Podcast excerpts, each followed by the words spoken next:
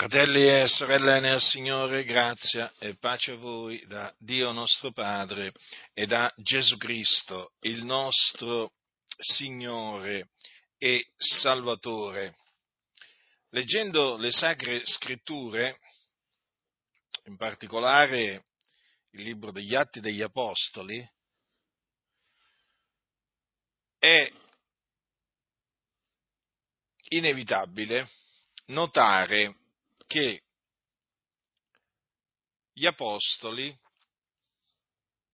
furono odiati e perseguitati a motivo dell'Evangelo che annunziavano. È impossibile non vederlo. Eppure molti non lo vedono perché sono ciechi. Quindi coloro che possono vedere ciò sono solo coloro che hanno occhi per vedere, perché voi sapete che non tutti hanno occhi per vedere, perché non a tutti Dio dà occhi per vedere, come non a tutti Dio dà orecchie per sentire. Dipende sempre dall'Iddio vivente è vero che, che, ne dicano i cianciatori, i seduttori di menti e i ribelli che infestano il campo di Dio. Dunque è così evidente, noi lo vediamo.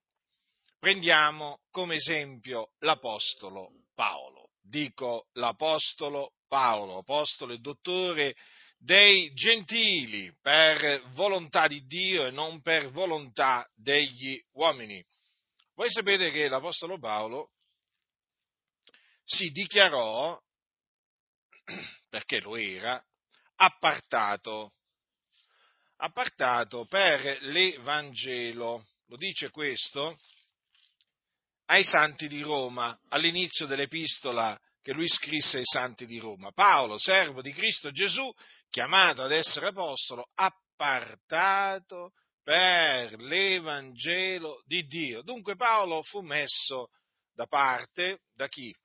Da qualche organizzazione? Da qualche istituzione filantropica? Religiosa? No, fu appartato da Dio. E fu appartato da Dio fin dal seno di sua madre, lo dice lui. Noi ci crediamo a quello che dice l'Apostolo Paolo. Io so che molti non credono a quello che dice l'Apostolo Paolo, perché loro credono alle ciance, noi crediamo invece alla verità. Ma quando è Dio che mi aveva appartato fin dal seno di sua madre, fin dal seno di mia madre, scusate, e mi ha chiamato mediante la sua grazia si compiacque di rivelare in me il suo figliolo perché io lo annunziassi fra i gentili, io non mi consigliai con carne e sangue, con carne e sangue e non salì a Gerusalemme da quelli che erano stati apostoli prima di me, ma subito me ne andai in Arabia, quindi tornai di nuovo a Damasco. Allora qui l'apostolo Paolo sta dicendo ai santi della Galazia qual era stata la sua condotta nel passato, cioè quando lui era nel giudaismo e quindi sotto il peccato, quando serviva il peccato, quando lui era un persecutore della Chiesa di Dio. Considerate che lui disse perseguitavo a tutto potere la Chiesa di Dio e la devastavo e mi segnalavo nel giudaismo più di molti della mia età fra i miei connazionali, essendo estremamente zelante delle tradizioni dei miei padri. Ecco che cosa appunto Paolo stava dicendo ai santi della Galazia, prima di dire, ma quando il Dio che mi aveva portato fin dal seno di mia madre e mi ha chiamato mediante la sua grazia si compiacque di rivelare in me il suo figliolo perché io lo annunziassi fra i gentili e così via. Ora notate dunque che l'Apostolo Paolo era stato già appartato per l'Evangelo, era già stato messo da parte da Dio. Ma Dio aveva naturalmente eh, stabilito che il passato, eh, cioè comunque che eh, quell'uomo che era stato appartato da Dio sin dal, eh, sin dal seno di sua madre, dovesse eh, diventare prima di diventare un, eh, un apostolo, dovesse diventare un persecutore della, della Chiesa, un devastatore della Chiesa, di Dio. Notate che appunto per Chiesa di Dio si intende l'assemblea di Dio, l'assemblea dei riscattati, non un edificio, un edificio di culto. Paolo non perseguitava gli edifici, gli edifici di culto, eh? come se a quel tempo i credenti costruissero edifici di culto. Non ci risulta che i cristiani a quel tempo costruissero cattedrali, eh? templi, no, non li costruivano, si radunavano nelle case e Paolo li perseguitava a tutto potere e ne metteva, ne metteva in prigione e quando erano messi a morte lui dava il suo voto favorevole. Era un uomo che odiava il nome di Gesù, era un nome che era un, un uomo, Paolo, Saulo da Tarso, che odiava quelli che invocavano il nome di Gesù. Lui aveva fatto veramente tanto eh, contro il nome di Gesù. Lui aveva cercato di distruggere la fede in Gesù. Ma non sapeva, mentre faceva tutte quelle cose malvagie, che lui era stato appartato fin dal seno di sua madre per l'Evangelo. Poi naturalmente questo gli fu eh, rivelato una volta che il Signore lo chiamò. Vi ricordate? Lui stava andando a Damasco e Gesù gli apparve gli apparve e gli parlò e gli disse Saulo, Saulo, perché mi perseguiti? E lui rispose, chi sei, Signore? E il Signore, io sono Gesù che tu perseguiti, ma levati, entra nella città e ti sarà detto ciò che devi fare. Fu in questa maniera che l'Iddio vivente è vero volle fare grazia a quel persecutore della Chiesa di Dio, che si chiamava Saulo da Tarso. Volle fargli grazia, come ha voluto fare grazia a ciascuno di noi.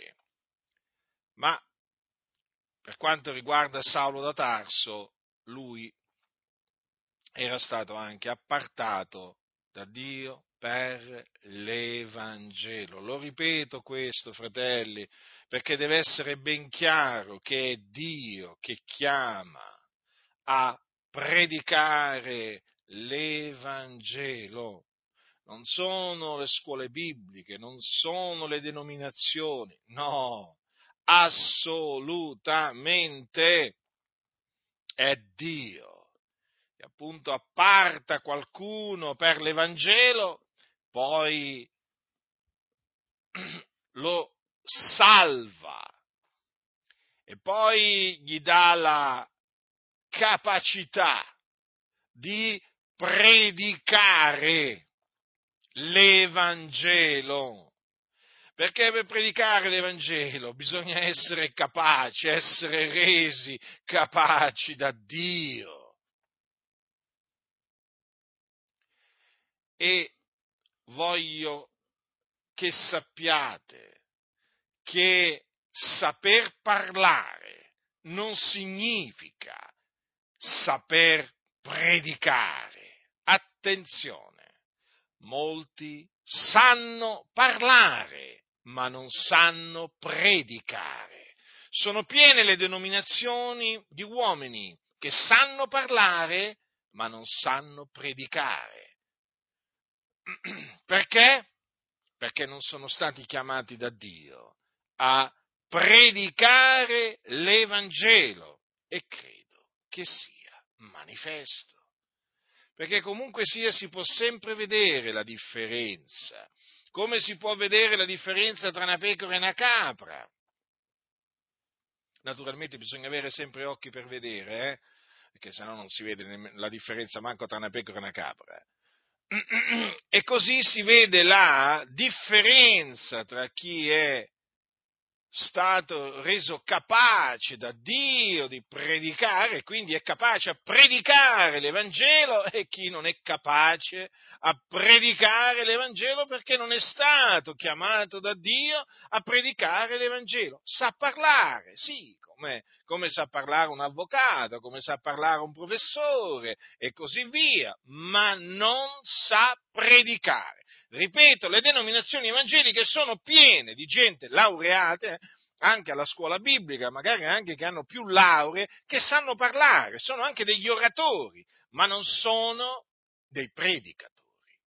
È diverso, fratelli del Signore. Dovete sempre considerare questo. Le denominazioni sono infestate da uomini che non sanno predicare l'Evangelo, infatti non lo predicano, non sono capaci. Avete presente quando si dice ma quello non è capace a fare quella cosa? Eh? Ecco, noi possiamo dire che ci sono tanti, tanti, tanti che non sono capaci a predicare, sono capaci a parlare ma è un'altra cosa. Non sanno predicare, ma perché non sono stati chiamati e mandati dal Signore Dio a predicare. Vi ricordate cosa disse l'Apostolo Paolo ai Santi di Corinto? Al capitolo 10 dice così, dice come predicheranno se non sono mandati?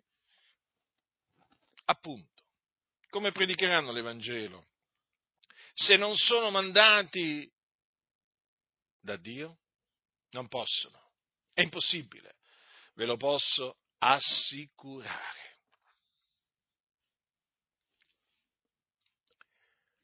Io mi ricordo quando, dopo che il Signore mi salvò, dopo che venni a sapere che appunto il Signore mi aveva chiamato a predicare la sua parola, mi trovai, diciamo, alle strette, mi trovai in una distretta, perché, credetemi, sapevo qual era, diciamo, la linea generale, cioè io sapevo che per poter predicare bisognava andare a una scuola biblica. Avevo naturalmente 19 anni circa e eh, io quello che sentivo dire era sempre questa filastrocca che ormai è una filastrocca, ma bisogna andare alla scuola biblica, là poi.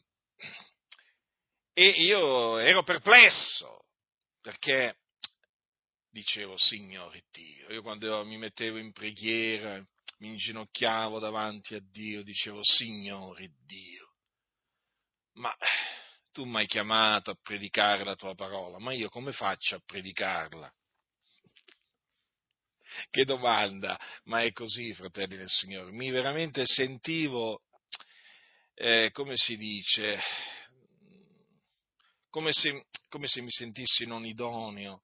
Poi, essendo giovane, ave, avendo poca conoscenza, avevo lo zelo, sì, però avevo poca conoscenza. Poi ero appunto circondato da credenti che ti, mand- ti rimandavano pressoché tutti alla scuola biblica, la scuola biblica, e veramente io, cioè praticamente ti fanno capire in queste chiese che per predicare devi andare alla scuola biblica. E io ero perplesso e pregavo il Signore, mi confidavo con il Signore, lo invocavo e dicevo, ma Signore, come faccio? Come faccio? Qua mi dicono di andare alla scuola biblica. Allora ero combattuto tra l'andarci e non andarci. La verità è questa.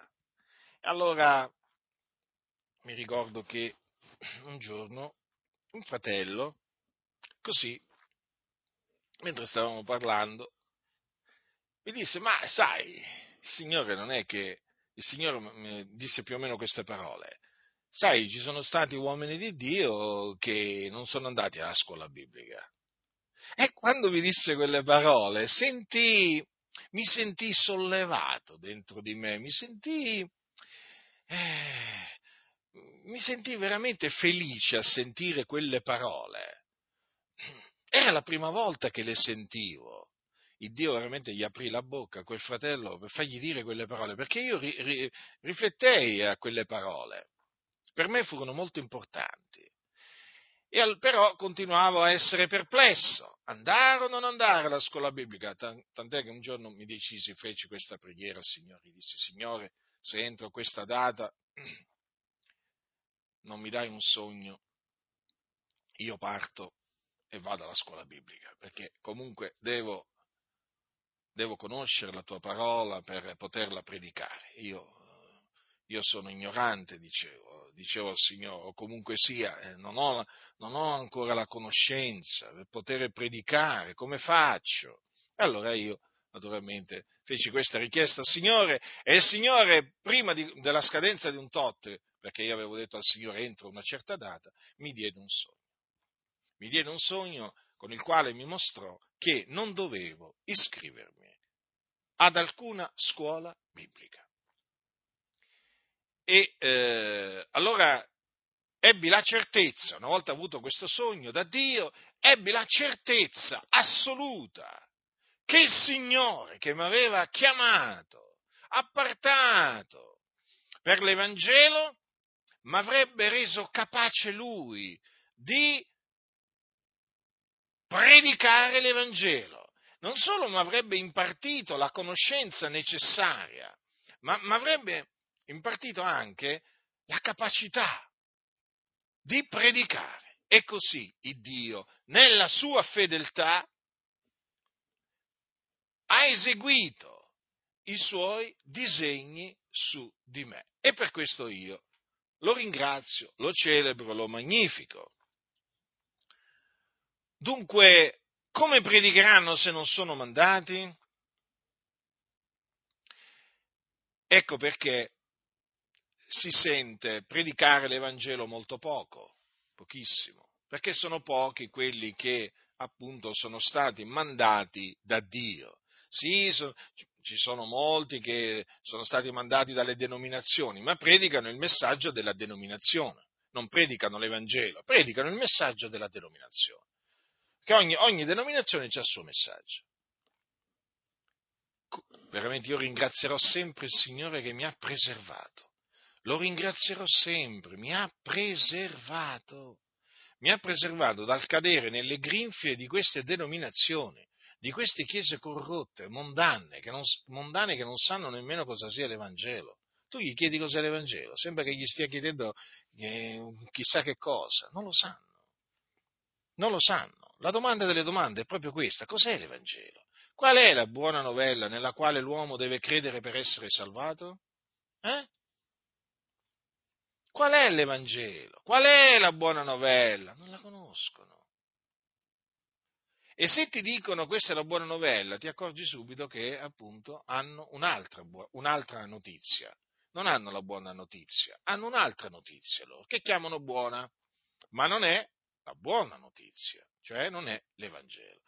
E allora andiamo all'Apostolo Paolo. Ora, l'Apostolo Paolo era odiato, fu odiato l'Apostolo Paolo, fu perseguitato ma a cagione di che cosa? A cagione dell'Evangelo. Ora, l'Apostolo Paolo è proprio un esempio. Se io dovessi prendere un esempio di un uomo che ha predicato l'Evangelo ed è stato perseguitato a cagione dell'Evangelo, beh, prenderei subito Paolo. Infatti prendo Paolo. Allora, Innanzitutto vediamo l'Evangelo che annunziava Paolo, eh?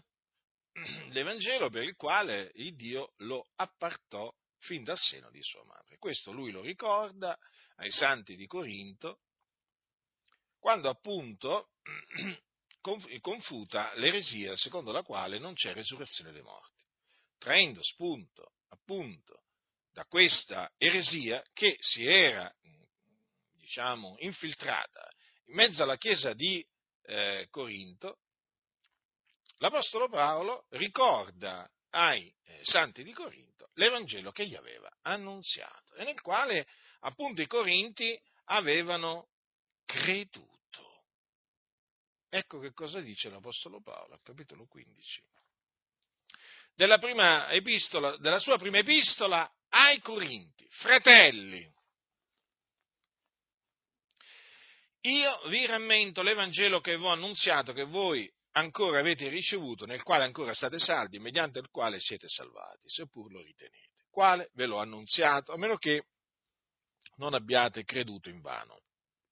Poiché vi ho prima di tutto trasmesso come l'ho ricevuto anch'io, che Cristo è morto per i nostri peccati, secondo le scritture, che fu seppellito, che risuscitò il terzo giorno, secondo le scritture, che apparve a Cefa, poi ai dodici, poi apparve a più di 500 fratelli in una volta, dei quali la maggior parte rimane ancora in vita e alcuni sono morti. Poi apparve a Giacomo, poi a tutti gli apostoli, e ultimo di tutti apparve anche a me, come all'aborto, perché io sono il minimo degli apostoli e non sono degno di essere chiamato apostolo perché ho perseguitato la Chiesa di Dio, per la grazia di Dio io sono quello che sono, la grazia sua verso di me non è stata vana, anzi ho faticato più di loro tutti, non già io però, ma la grazia di Dio che è con me. Sia dunque io o siano loro così, noi predichiamo e così voi avete creduto. Dunque, ecco l'Evangelo, la buona novella o buona notizia che l'Apostolo Paolo predicava con ogni franchezza, perché lui questo si proponeva. Infatti quando lui eh, esortava i santi, li esortava a pregare per lui, affinché Dio gli desse di parlare apertamente, di parlare con franchezza, che gli desse di annunziare con franchezza l'Evangelo, perché l'Evangelo va annunziato con franchezza. Dunque, l'Evangelo che lui aveva ricevuto per rivelazione di Gesù Cristo, infatti ricordatevi che lui non l'aveva imparato da alcun uomo, eh? non l'aveva ricevuto e non l'aveva imparato da alcun uomo, ma l'aveva ricevuto per rivelazione di Gesù Cristo. Quando qualcuno vi dirà, ma questo qui è il vostro Vangelo, come dire, no? Come dire, eh, questo qui voi pensate sia l'Evangelo. Beh, ricordategli che questo Evangelo che noi annunziamo, Paolo lo ricevette per rivelazione di Gesù Cristo. Quindi questo è l'Evangelo di Gesù Cristo non è una nostra opinione, assolutamente. Questo è l'Evangelo del Signore Gesù Cristo. E chi vi annunzia un Vangelo diverso da questo sia anatema.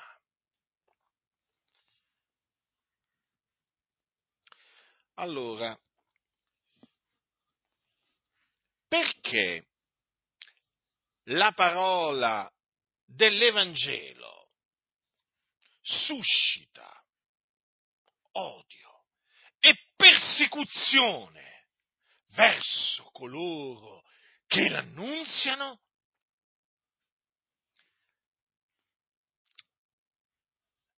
Perché uno questa domanda se la deve fare. Nella vita, nella vita ci sono domande che prima o poi te le farai quando si dice sorge spontanea la domanda. Eh sì, spo- sorge spontanea la domanda. Ma come mai chi predica l'Evangelo è odiato e perseguitato? Cioè, come mai chi annunzia la buona notizia, la buona novella, è odiato e perseguitato perché dovete considerare che cos'è l'Evangelo è la buona notizia, perché questo è il significato della parola Evangelo, buona notizia buona, eh, buona, notizia, buona novella. Eh?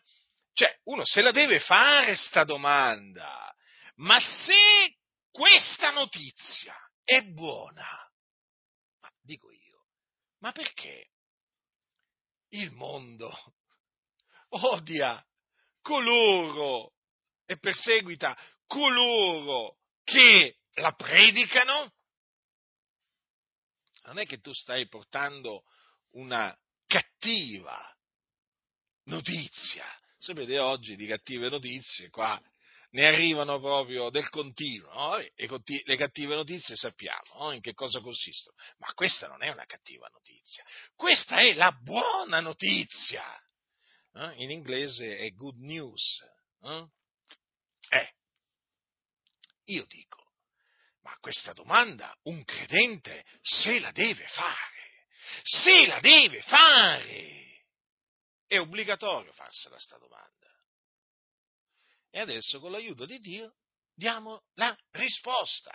Attenzione, eh? non è che è una risposta esaustiva, nel senso che non è che qui eh, citerò tutte le ragioni, eh? tutte le ragioni per cui chi predica l'Evangelo eh, viene, viene odiato e perseguitato, però in questa mia predicazione mi voglio concentrare su due di queste ragioni che io ritengo appunto fondamentali.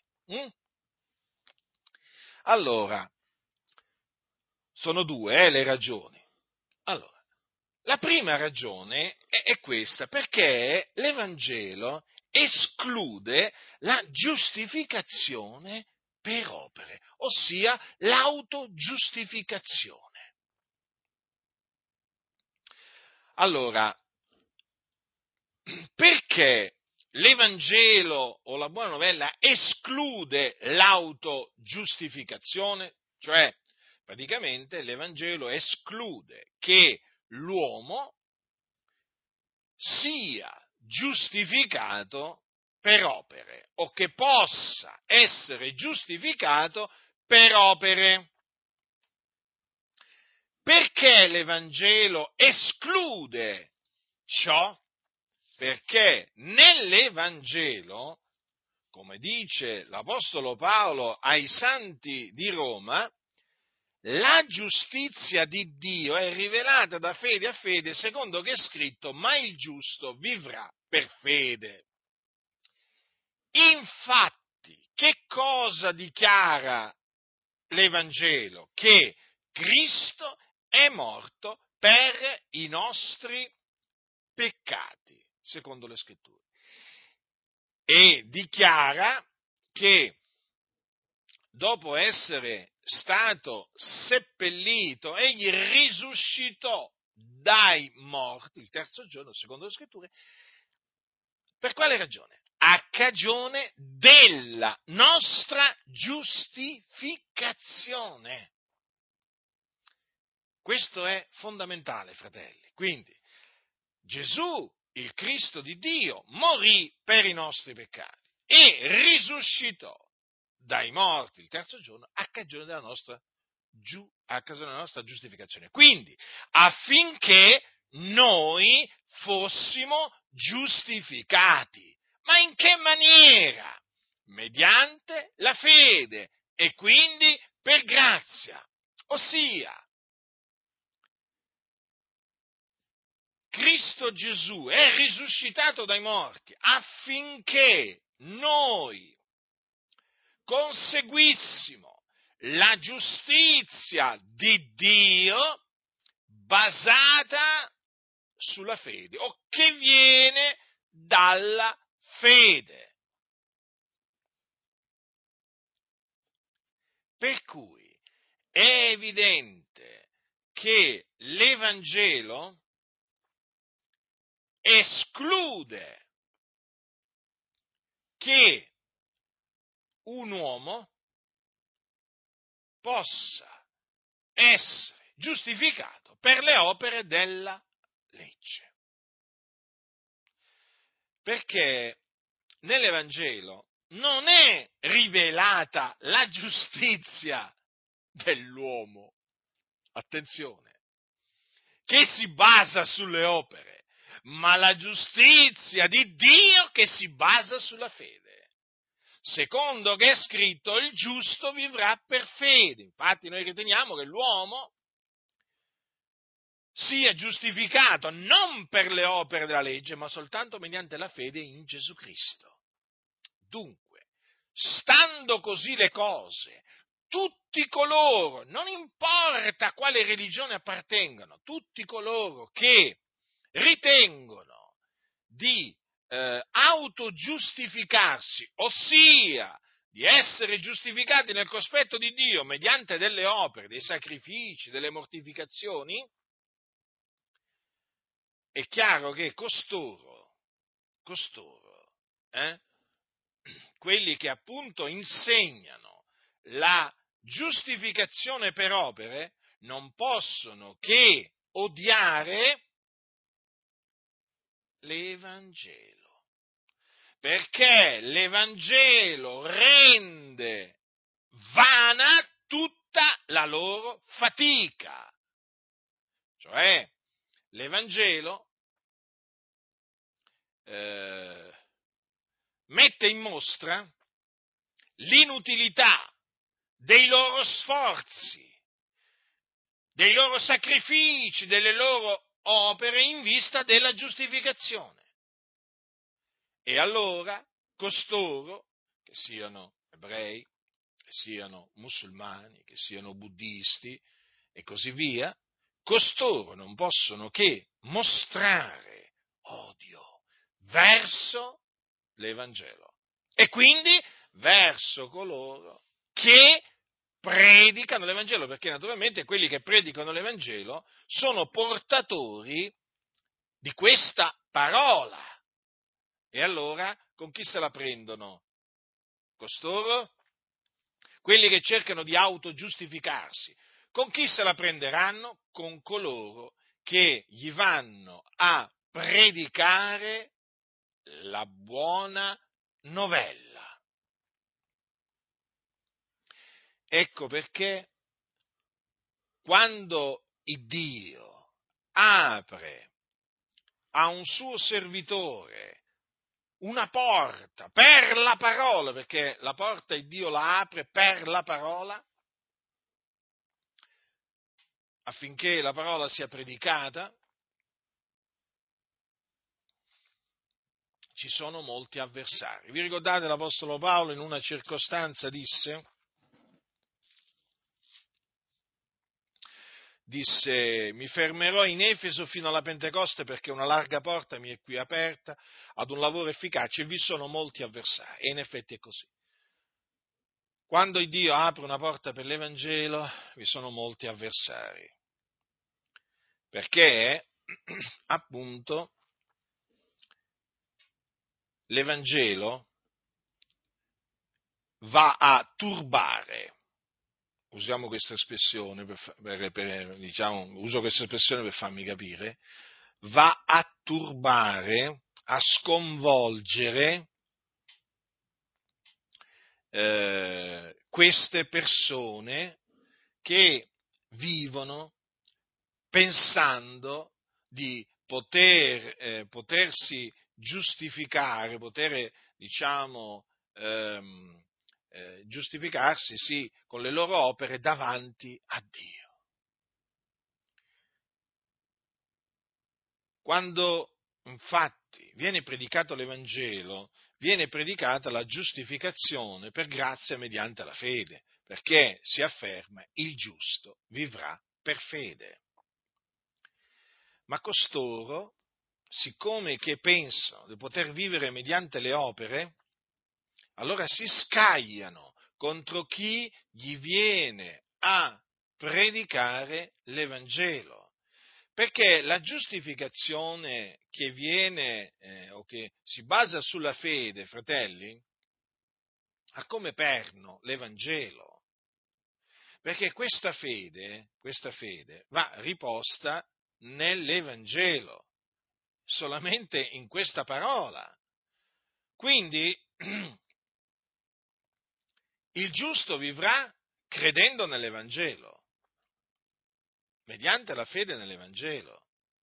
Costoro, invece, pensano che il giusto vivrà per le sue opere, hm? cioè che l'uomo viene giustificato per le sue opere, per opere giuste che compie. E quindi non può che trovarsi in totale disaccordo con chi gli va a, ad annunziare l'Evangelo. Questo spiega, fratelli, e ve lo dico, ve lo ripeto per l'ennesima volta, l'odio che gli ebrei, i musulmani, i buddisti e potrei fare una lista veramente lunghissima, odiano coloro che predicano e perseguitano coloro che predicano l'Evangelo. Allora è chiaro che uno, sapendo questo, che ragionamento, che ragionamento può fare? Allora, il ragionamento che può fare è questo, ma chi me lo fa fare? Cioè, ma perché devo andargli ad annunziare l'Evangelo e farmelo nemico? Nemico, eh, a motivo dell'Evangelo, l'ebreo, il musulmano, il buddista, eh, l'amore di Cristo, ecco chi te lo fa fare.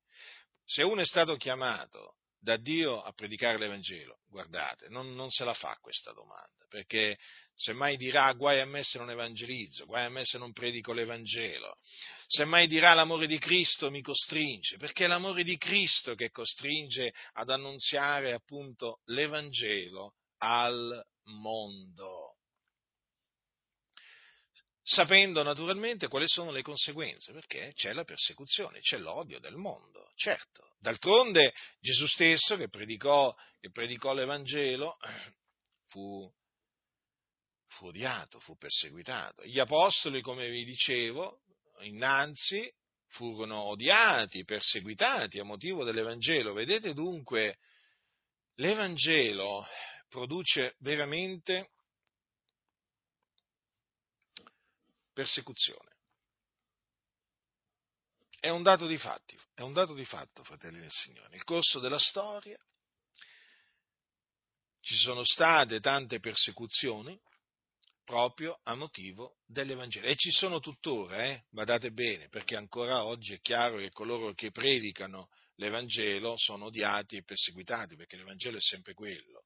E anche il mondo, e anche il mondo è sempre quello, è un mondo di tenebre, è un mondo che giace tutto quanto nel maligno, esattamente come il mondo in mezzo al quale vissero gli apostoli. Cosa pensate? Eh, il mondo è questo, eh, fratelli, fratelli nel Signore. Quindi sappiate che proprio perché l'Evangelo esclude la giustificazione per le opere della legge, coloro che fanno di tutto per essere giustificati per le opere della legge odiano coloro che annunziano l'Evangelo. Poi l'Evangelo, o meglio, coloro che predicano l'Evangelo sono odiati e perseguitati perché l'Evangelo esclude che ci sia salvezza fuori, fuori dal Signore Gesù Cristo. Ora nel mondo, nel mondo eh, c'è una idea, un'idea molto diffusa, quindi anche qui in Italia, eh, che tutte le vie portano a Dio, che alla fine poi tutti saranno salvati, perché Dio è buono, perché Dio non può condannare nessuno, semplice, non può condannare qualcuno, loro dicono, semplicemente perché quella persona ha un credo diverso da un altro. No, Dio è buono, loro dicono. Alla fine Dio salverà, salverà tutti. Quindi cosa significa? Che non importa quello in cui uno crede, hm? non importa come uno si comporta, poi alla fine Dio salverà tutti. Quindi la salvezza è per tutti in questo senso, che alla fine poi Dio salverà tutti. Quindi salverà i musulmani, salverà gli ebrei increduli, salverà i buddisti, i shintoisti, i satanisti, i massoni, eh, gli animisti, i maoisti, quelli che seguono Confucio, quelli che seguono Zarathustra, quelli che adorano eh, il serpente, la mucca, i cani, eh, quelli che adorano la, la, luna, il sole, le stelle, insomma, alla fine il Signore salverà tutti. E quindi perché? Perché ognuno ha il suo Salvatore, no? ognuno ha il suo Salvatore, ha la sua via di salvezza, E quindi non si deve preoccupare perché poi alla fine il Signore nella sua grande misericordia salverà tutti. Eh? Quindi tutti in cielo il Signore porterà, secondo appunto questa, questa idea che, eh, guardate, che si sta diffondendo sempre di più nel mondo. Eh? L'universalismo, guardate che l'eresia universalista, guardate che è molto, è molto diffusa, più di quanto si possa, si possa pensare. Per cui è chiaro che ci sono molti, molti salvatori, hm? molti salvatori. Per esempio la massoneria eh, presenta molti salvatori, ossia la massoneria sostiene che ognuno ha il suo salvatore, c'ha il salvatore che vuole. Eh? I cristiani hanno Gesù, eh? i musulmani hanno Maometto, i buddisti hanno Buddha, insomma ci sono, ci sono diciamo, vari, vari, salvatori secondo la massoneria. E il, il pensiero massonico è un pensiero comunque sia molto diffuso, molto diffuso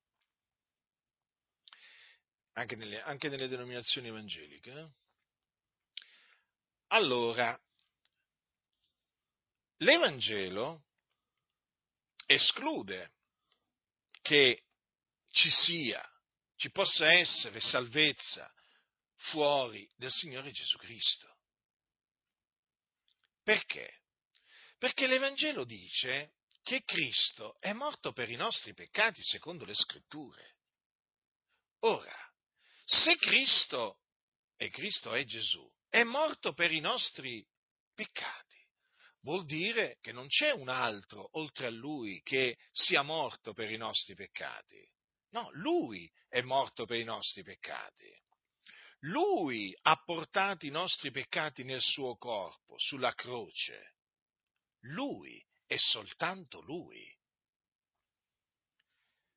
Per cui se lui ha potuto, se lui ha portato i nostri peccati nel suo corpo, vuol dire che lui era giusto, era santo, era senza peccato. E infatti Gesù è il santo, il giusto, colui che non ha conosciuto peccato. E quindi, e quindi Gesù è il Salvatore del mondo. Non c'è un altro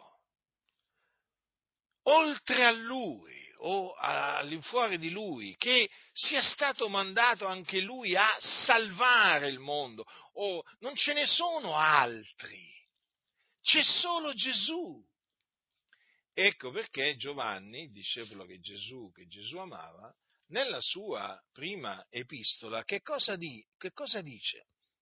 Noi abbiamo veduto e testimoniamo che il Padre ha mandato il figliuolo per essere il Salvatore del mondo. Capite? Non per essere uno dei salvatori del mondo come se ci fossero svariati salvatori del mondo. No, fratelli, per essere il Salvatore del mondo. E questo è confermato da quello che ha scritto l'Apostolo Paolo, quando disse, certa è questa parola degna di essere pienamente accettata, che Cristo Gesù è venuto nel mondo per salvare i peccatori dei quali io sono il primo. Quindi, l'Iddio vivente è vero, che è il solo vero Iddio, ha mandato il suo unigenito figliuolo nel mondo per essere il Salvatore del mondo all'infuori di lui, quindi, non c'è alcun Salvatore. Ecco perché l'Apostolo Pietro disse, e in nessun altro è la salvezza, perché non v'è sotto il cielo alcun altro nome che sia stato dato agli uomini per il quale noi abbiamo ad essere salvati. E questo lo disse davanti a dei giudei che avevano riposto la loro fiducia in Mosè eh? e che naturalmente pensavano di essere eh, giustificati mediante le opere della legge. Ecco davanti, davanti a chi l'Apostolo Pietro predicò, quest, eh, disse queste parole. Eh? Leggete il capitolo 4 del Libro degli Atti e poi appunto capirete eh, davanti, davanti a chi proclamò che fuori di Gesù Cristo non c'è salvezza. Dunque, fratelli, avete compreso perché l'Apostolo Paolo dice non mi vergogno dell'Evangelo perché è potenza di Dio per la salvezza di ogni credente del giudeo prima e poi del greco? Eh? Perché appunto è solamente credendo nell'Evangelo che l'uomo, quindi il peccatore, viene salvato dai suoi peccati e strappato al fuoco dell'inferno, dove è diretto in quanto peccatore. L'Evangelo, già, sempre l'Evangelo, si ritorna sempre all'Evangelo, si parte dall'Evangelo, si ritorna all'Evangelo. Fratelli, il perno è l'Evangelo. Non c'è un altro messaggio.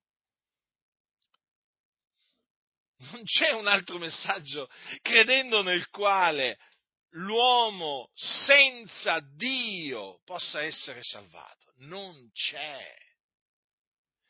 Guardate, io ho letto tanti libri, oltre alla Bibbia, per quale ragione? Diciamo per motivi di studio, perché voi sapete che io confuto confuto le eresie distruttive e quindi per confutare le eresie distruttive devi leggere altri libri per appunto conoscere queste eresie distruttive. Ho letto libri, libri di, eh, di, varie religioni, eh? ma vi posso assicurare che in questi libri non c'è alcun messaggio che sia potenza di Dio per la salvezza di ogni credente. Guardate, ve lo dico in questa maniera, in questi libri ho trovato spazzatura. Spazzatura. Avete presente quando camminate per strada a un certo punto trovate spazzatura per terra? Eh? O magari state camminando magari in un prato, a un certo punto vi imbattete proprio in un mucchio di spazzatura e, uno dice ma guarda qua la spazzatura che c'è qua. Ecco, quando ti metti a leggere questi libri, ti rendi conto che veramente sono spazzatura. Allora è evidente che coloro che pensano di avere in Tizio Caio Sempronio un Salvatore, eh? Appunto, naturalmente, che non sia, eh, che non sia Gesù, è chiaro che non possono fare altro che odiare e perseguitare chi proclama l'Evangelo, perché l'Evangelo ti mostra l'unico Salvatore che Dio ha mandato nel mondo, cioè Gesù Cristo. L'Evangelo addita a Lui, soltanto a Lui. E dunque, e dunque, sia i giudei che i gentili non possono che odiare, perseguitare coloro che predicano l'Evangelo. Perché praticamente tu vai a rovinargli quella che loro pensano sia una sorta di tranquillità che hanno trovato eh, ma è soltanto un'illusione nella quale si trovano. Loro sono degli illusi, pensano appunto di avere trovato la salvezza in Tizio, Caio, Sempronio, ma non hanno trovato proprio niente. Sono degli illusi, perché sono sotto il peccato, perché eh, l'Iddio di questo secolo ha accecato loro le menti sono nell'ignoranza costoro. E quindi ognuno pensa di avere trovato il suo Salvatore. Eh? E allora ti dicono, guai a chi mi tocca, Tizio, Caio, Sempronio. Allora, no, naturalmente, arrivando e predicando l'Evangelo, tu vai a sconvolgere, a sconvolgere praticamente il loro, eh, il loro diciamo, ambiente. Hm? Il loro ambiente. Vi ricordate che gli apostoli erano accusati di mettere sotto sopra il mondo? Eh? E beh, eh, perché mettevano sottosopra il mondo? In che maniera mettevano sottosopra il mondo? Mettevano sottosopra il mondo mediante, eh, mediante l'Evangelo, perché quando arrivavano gli, dove arrivavano gli apostoli c'erano coloro a cui Dio dava di credere nell'Evangelo e coloro che invece eh, si rifiutavano di credere nell'Evangelo e cominciavano a inveire, a insultare, a offendere eh, gli apostoli e a, e, a, e, a, e a, perseguitarli. E allora naturalmente dove arrivavano gli apostoli si creava subito un, un turbamento nella, nella città o, o nel paese, ma tutto questo a motivo dell'Evangelo, perché l'Evangelo dove arriva produce divisione. Mm? L'Evangelo non unisce le religioni, L'Evangelo non è che unisce gli uomini, no. L'Evangelo divide, proprio divide. Si crea una spaccatura. Quando l'Evangelo viene predicato si crea una spaccatura tra i credenti e gli increduli. Ed è una spaccatura insanabile perché appunto i credenti sono nella luce, gli increduli sono nelle tenebre non c'è accordo tra di loro. Non importa gli increduli a quale religione appartengano, ma vi posso assicurare che non c'è alcuna comunione tra i credenti e gli increduli e questa è la ragione per cui appunto i credenti eh, sono, vengono esortati a non mettersi con gli increduli, perché quello è un gioco che non è per loro. Dunque, capite perché tutti coloro che, per esempio, i mariani, i mariani, eh, in sostanza i cattolici romani. I mariani, ma perché eh, odiano chi predica l'Evangelo? Perché perseguitano chi predica l'Evangelo? Perché i mariani si affidano per la loro salvezza a Maria, la madre di Gesù. Loro pensano che Maria li salvi. Infatti la chiamano la corredentrice. Sì, la chiamano la corredentrice, però poi alla fine finisce con l'essere, diciamo, la redentrice. E Gesù proprio passa in secondo piano, anzi, proprio Gesù scompare davanti a Maria. Se voi notate, il marianesimo, il marianesimo, altro che cristianesimo, quello è marianesimo, paganesimo, travestito da, da, da cristianesimo. Il marianesimo, perché il marianesimo è una religione, sapete, e qui in Italia ne sappiamo qualcosa, il marenesimo esclude Gesù Cristo, nei fatti lo esclude, nei fatti lo esclude. Guardate, ogni tanto, per, diciamo, ogni tanto mi è capitato di ascoltare la, la, la famosa eh, Radio Maria. Eh? Sapete che c'è una radio in Italia che si chiama Radio Maria, non Radio Vangelo, eh? Radio Maria. Eh?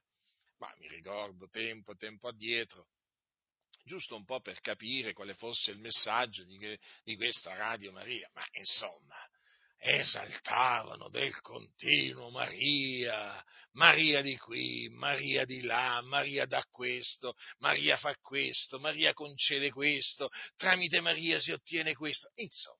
Praticamente si potrebbe chiamare la radio della Dea Maria, no? perché hanno, hanno fatto di Maria, hanno fatto di Maria, la madre del Gesù, una dea, una divinità. E si affidano a Maria nella loro ignoranza, perché lo diciamo con ogni franchezza, queste persone giacciono nell'ignoranza, loro si affidano a Maria pensando che Maria possa ascoltarli, possa intercedere presso Gesù, eh, perché loro vanno a Gesù tramite Maria, quindi si affidano a Maria, ripetono preghiere a Maria, quando Maria non li può ascoltare, ecco, Maria è la loro redentrice. In questo caso non si parla di redentore, ma si parla di redentrice, sì, perché ci sono anche delle salvatrici, no? ci sono altre religioni che hanno delle salvatrici. Ecco, il marinesimo il marinesimo o cattolicesimo eh, ha appunto una redentrice che si chiama Maria, vedete un po' voi, ma è un'illusione, costoro sono degli illusi, questi sono sulla via della perdizione, proprio, mh, mm, eh, proprio eh, l'Iddio di questo secolo ha accecato loro la, la, la, la mente e eh, infatti quando parlano si comprende, si comprende che loro appunto confidano in Maria, in questa divinità che appunto è Maria. Gesù, Gesù scomparso. Gesù non conta niente, nei fatti è così, perché noi guardiamo i fatti, non il catechismo dove cercano naturalmente di giustificare questo culto o come lo chiamano loro questa venerazione a Maria, no, no, no, no. Noi guardiamo i fatti, anche se comunque sia già leggendo il catechismo della Chiesa Cattolica Romana ti rendi conto che ci, si trova davanti proprio veramente a una eh, religione che non c'è niente a che fare col, col cristianesimo. Il cattolicesimo è paganesimo travestito da cristianesimo. Mm? Allora, il marianesimo, quello che ancora molti non hanno capito, è una delle tante religioni che stanno menando in perdizione moltitudini. Questo è qualcosa che oramai dai pulpiti non si sente più. Eh, soprattutto qui in Italia. Beh, la massoneria naturalmente nel corso degli anni ha operato in mezzo alle denominazioni evangeliche eh, per farle avvicinare sempre di più alla Chiesa cattolica romana, tant'è che adesso si può dire che le denominazioni evangeliche, comprese quelle pentecostali, sono l'altra faccia del, del cattolicesimo, perché vanno d'accordo, collaborano, eh, non c'è alcuna confutazione pubblica fatta nei confronti delle eresie distruttive del cattolicesimo. Eh. E poi il marianesimo non viene condannato come idolatria, non viene, non viene condannato pub- pubblicamente, perché se venisse condannato arriverebbero le persecuzioni da parte dei cattolici, dei prelati. Ma tutto questo oramai fa parte di un lontano, di un lontano passato quando dei nostri fratelli e delle nostre sorelle eh, con poca cultura avevano il coraggio di dire eh, ai cattolici romani, ossia ai mariani, ravvedetevi e convertitevi dagli idoli all'Iddio vivente e vero. Ma questo oggi la massoneria eh, ha, fatto, ha, fatto, sì che questo messaggio sparisse. Eh? E allora vi stavo dicendo, vi stavo facendo l'esempio della religione mariana. La religione mariana praticamente esclude eh, Gesù la religione mariana è una cerrima nemica dell'Evangelo. Avete capito perché i mariani a noi ci detestano? Ma avete capito perché quando predichiamo l'Evangelo i mariani si arrabbiano? Perché predicando l'Evangelo noi escludiamo che ci sia salvezza in Maria, la madre di Gesù noi escludiamo che, predicando l'Evangelo, che l'uomo possa essere salvato da Maria. Lo escludiamo in maniera categorica. E quindi, vedete l'Evangelo che effetto ha su coloro che si affidano presunti salvatori l'effetto di farli arrabbiare, infuriare e allora scatenano la persecuzione. Capite? Che può essere di svariato genere, però sicuramente la scatenano la persecuzione. Eppure, come vi dicevo all'inizio, noi predichiamo l'Evangelo, la buona novella, ma questa buona novella fa infuriare i peccatori. Eh? Solamente coloro che sono ordinati a vita eterna si rallegrano e credono nella buona novella che gli viene annunziata. Gli altri si infuriano, si infuriano, si lanciano contro coloro che annunziano l'Evangelo, come se gli avessero annunziato chissà che cosa. Eh? No, no, gli hanno annunziato l'Evangelo, però non lo sopportano non lo sopportano, non lo tollerano proprio per, per queste eh, ragioni. Avete, capri- avete capito quindi perché i massoni odiano l'Evangelo? Avete capito perché i massoni ci odiano? Perché noi, predicando l'Evangelo, escludiamo che l'uomo possa essere giustificato per le opere della legge. Noi escludiamo che oltre Gesù ci sia qualche altro Salvatore. E i massoni questo non lo sopportano, Perché i massoni dicono che l'uomo si può salvare da sé o affidandosi a qualcuno che non sia necessariamente Gesù. I massoni affermano che l'uomo può essere giustificato per le opere della legge. Eh?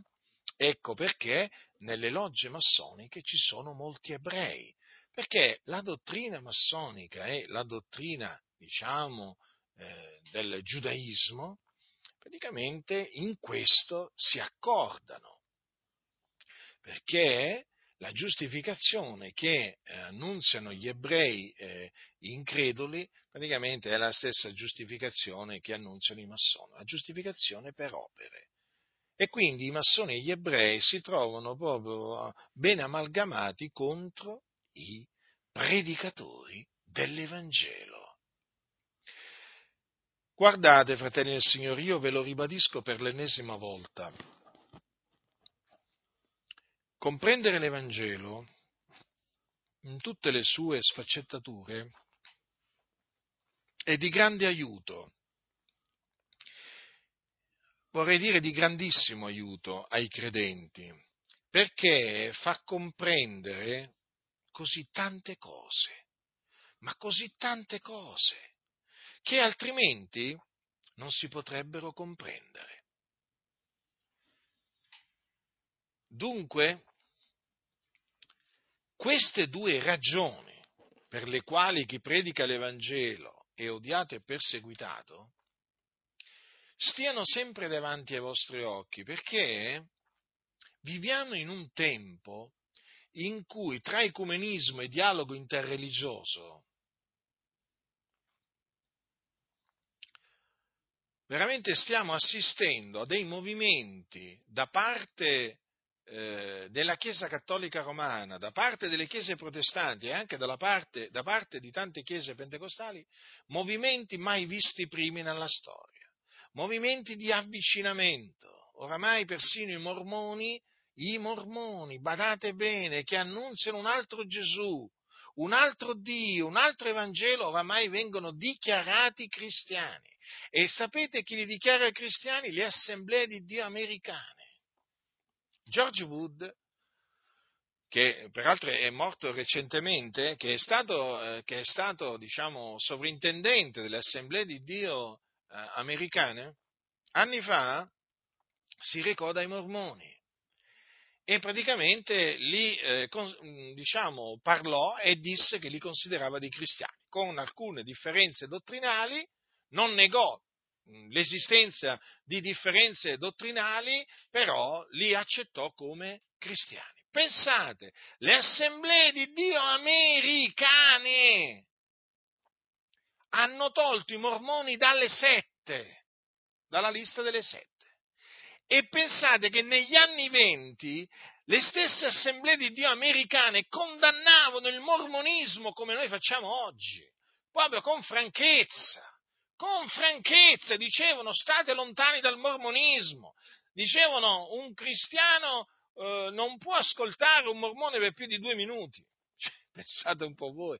Dicevano che il, eh, la religione mormone era un eh, falso sistema di religione, no? inventato da Joseph Smith, che peraltro era anche massone. Ma evidentemente la massoneria adesso ha dato ordini alle assemblee di Dio americane di, di congiungersi con i, con i, mormoni.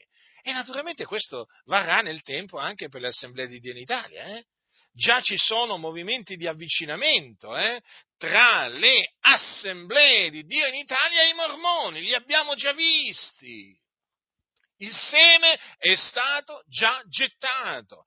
È una questione di tempo. Vi rendete conto? I mormoni, io ho scritto un libro molti anni fa contro i mormoni. I mormoni sono una delle peggiori sette che esiste sulla faccia della terra. Ma insegnano eresie distruttive di ogni genere, di ogni genere. Qualcosa che fa inorridire. Vedere pentecostali, o comunque presunti pentecostali, che chiamano i mormoni cristiani, eh, cioè, è come se ma è come se io vedessi un evangelico chiamare un musulmane cristiano, la stessa cosa, più o meno, stessa cosa, impossibile. I mormoni sono degli eretici, sono dei finti cristiani, hanno, predicano un altro Vangelo, predicano un altro Gesù, un altro Dio, rigettano la Trinità, ma le cose che insegnano, che insegnano i mormoni, ma è qualcosa di spaventoso. Joseph Smith era massone, il fondatore della, della, setta dei mormoni, che poi sono chiamati la Chiesa di Gesù Cristo dei Santi degli ultimi giorni. Ah, guardate un po' voi che, che, titolo lungo che hanno questi, che nome lungo che hanno. Eh? Però, abbreviato, i mormoni. Eh? Ma i mormoni sono stati fondati da un massone, sono pieni di massoni. Ah, poi ti vengono a dire, poi vi verranno a dire che i mormoni non hanno niente a che fare con la massoneria. I soliti bugiardi, i soliti massoni che sono nelle chiese pentecostali ed evangeliche vi diranno queste cose qua. Fratelli, ritiratevi, guardatevi da quelli che si definiscono i mormoni come, come dei cristiani. Allora, considerate che i mormoni sostengono che si va in cielo, si va in cielo eh, affidandosi a Joseph Smith. Pensate un po' voi. Praticamente ci vuole il passaporto che dà Joseph Smith. Mm? Loro praticamente usano questa espressione. Senza Joseph Smith non si va in cielo. Avete capito? Il salvatore dei mormoni non è mica Gesù, è Joseph Smith, massone, peraltro. Ve lo ribadisco. Eh? E, i, e i mormoni lo sanno questo. Però ci sono certi, si dicono evangelici, che lo vogliono nascondere. Io quando, io quando, scrissi il libro mm, contro i mormoni, però non, non, lo scrissi che era massone, perché io a quel tempo proprio di massoneria non sapevo pressoché niente. Anche, e poi peraltro perché non, non, credevo che la massoneria avesse a che fare con, con, con le religioni, le sette, con le chiese evangeliche, men che meno. Però è in effetti accertato che Joseph Smith, fondatore dei mormoni, era un massone. Avete capito cosa sta succedendo in questo periodo? Eh? Sta succedendo anche questo. Quindi vi metto in guardia per l'ennesima volta. Per l'ennesima volta. Affinché veramente abbiate ben chiaro che cosa sia l'Evangelo, cosa comporta credere nell'Evangelo e affinché abbiate ben chiaro perché l'Evangelo, eh, o comunque chi predica l'Evangelo, è odiato e perseguitato dal mondo, compresi mormoni, eh? in questo mondo ci mette, ci bisogna metterci pure i mormoni. I mormoni si affidano a una, a un, al Salvatore Joseph Smith, al loro Salvatore che si chiama Joseph Smith, come i, massoni si affidano a Iram, a Biff. Eh? Quindi, per dire, in questo periodo così, così tenebroso è indispensabile eh, capire bene cosa sia l'Evangelo perché, ve lo ripeto, è solamente comprendendo bene cos'è l'Evangelo che si capisce la forte opposizione che c'è nei confronti dell'Evangelo, soprattutto in mezzo alle chiese evangeliche. È solamente, è solamente comprendendo bene cos'è l'Evangelo che si capisce perché i nostri peggiori avversari, i, che abbiamo, noi che predichiamo l'Evangelo, li abbiamo nelle denominazioni evangeliche, perché nelle denominazioni evangeliche ormai regna il pensiero massonico. E dove regna il pensiero massonico non c'è spazio per l'Evangelo di Dio, quello stesso Evangelo che predicava l'Apostolo Paolo. Quindi, fratelli, vigilate pregate perché i tempi sono malvagi, i tempi sono difficili.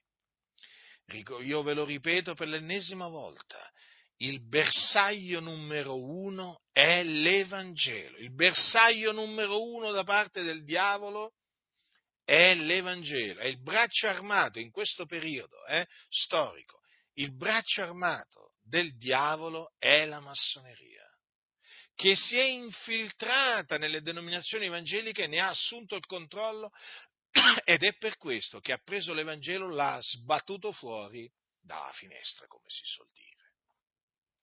Ecco perché non sentite predicare l'Evangelo da queste denominazioni.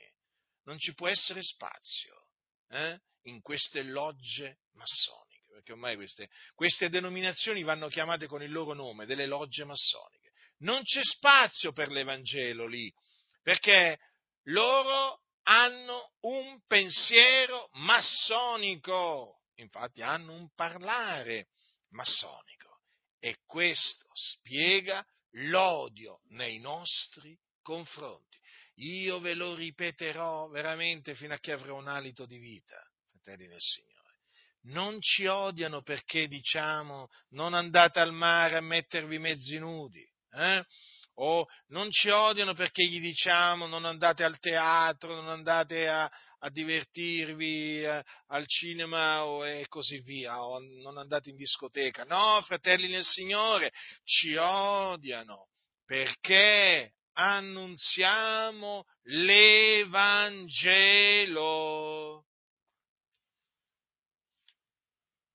Quindi, ho voluto ricordarvi queste cose perché già altre volte ve l'ho dette, perché ritengo giusto ricordarvele di tanto in tanto, perché sono cose importanti, sono cose utili da tenere sempre presenti, perché noi non ignoriamo le macchinazioni di Satana. E Satana, sapete, eh, di macchinazioni ne ha tante. E queste macchinazioni le sta portando avanti ormai da molto tempo tramite i massoni, in mezzo alle denominazioni evangeliche. Tant'è che questi hanno fatto sparire l'Evangelo.